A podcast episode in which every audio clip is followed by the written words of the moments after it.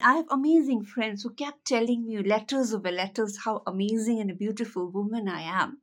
That really, really helped me build my self confidence where there was none. In 2019, I was diagnosed with depression, and those were the days, you know, your emotional health goes for a toss. Of course, that's what mental health does, and uh, your self confidence goes for a toss, your self image goes for a toss, your self worth goes for a toss.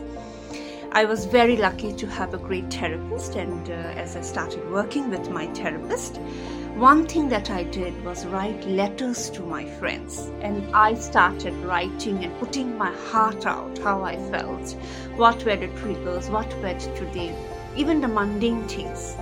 So, with uh, God's grace and with therapy and everything, I started healing and I have amazing friends who kept telling me letters over letters how amazing and beautiful woman I am.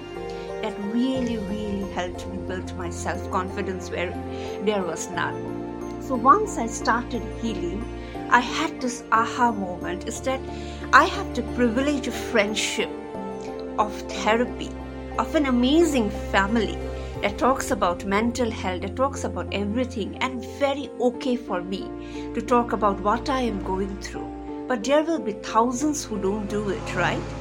And that is when I started this initiative, Letter from a Stranger India, where anyone can ask us a letter and you will be written one.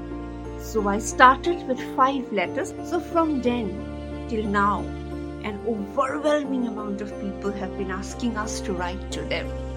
From mental health to abuse, divorces, you name it. We have been asked to write letters.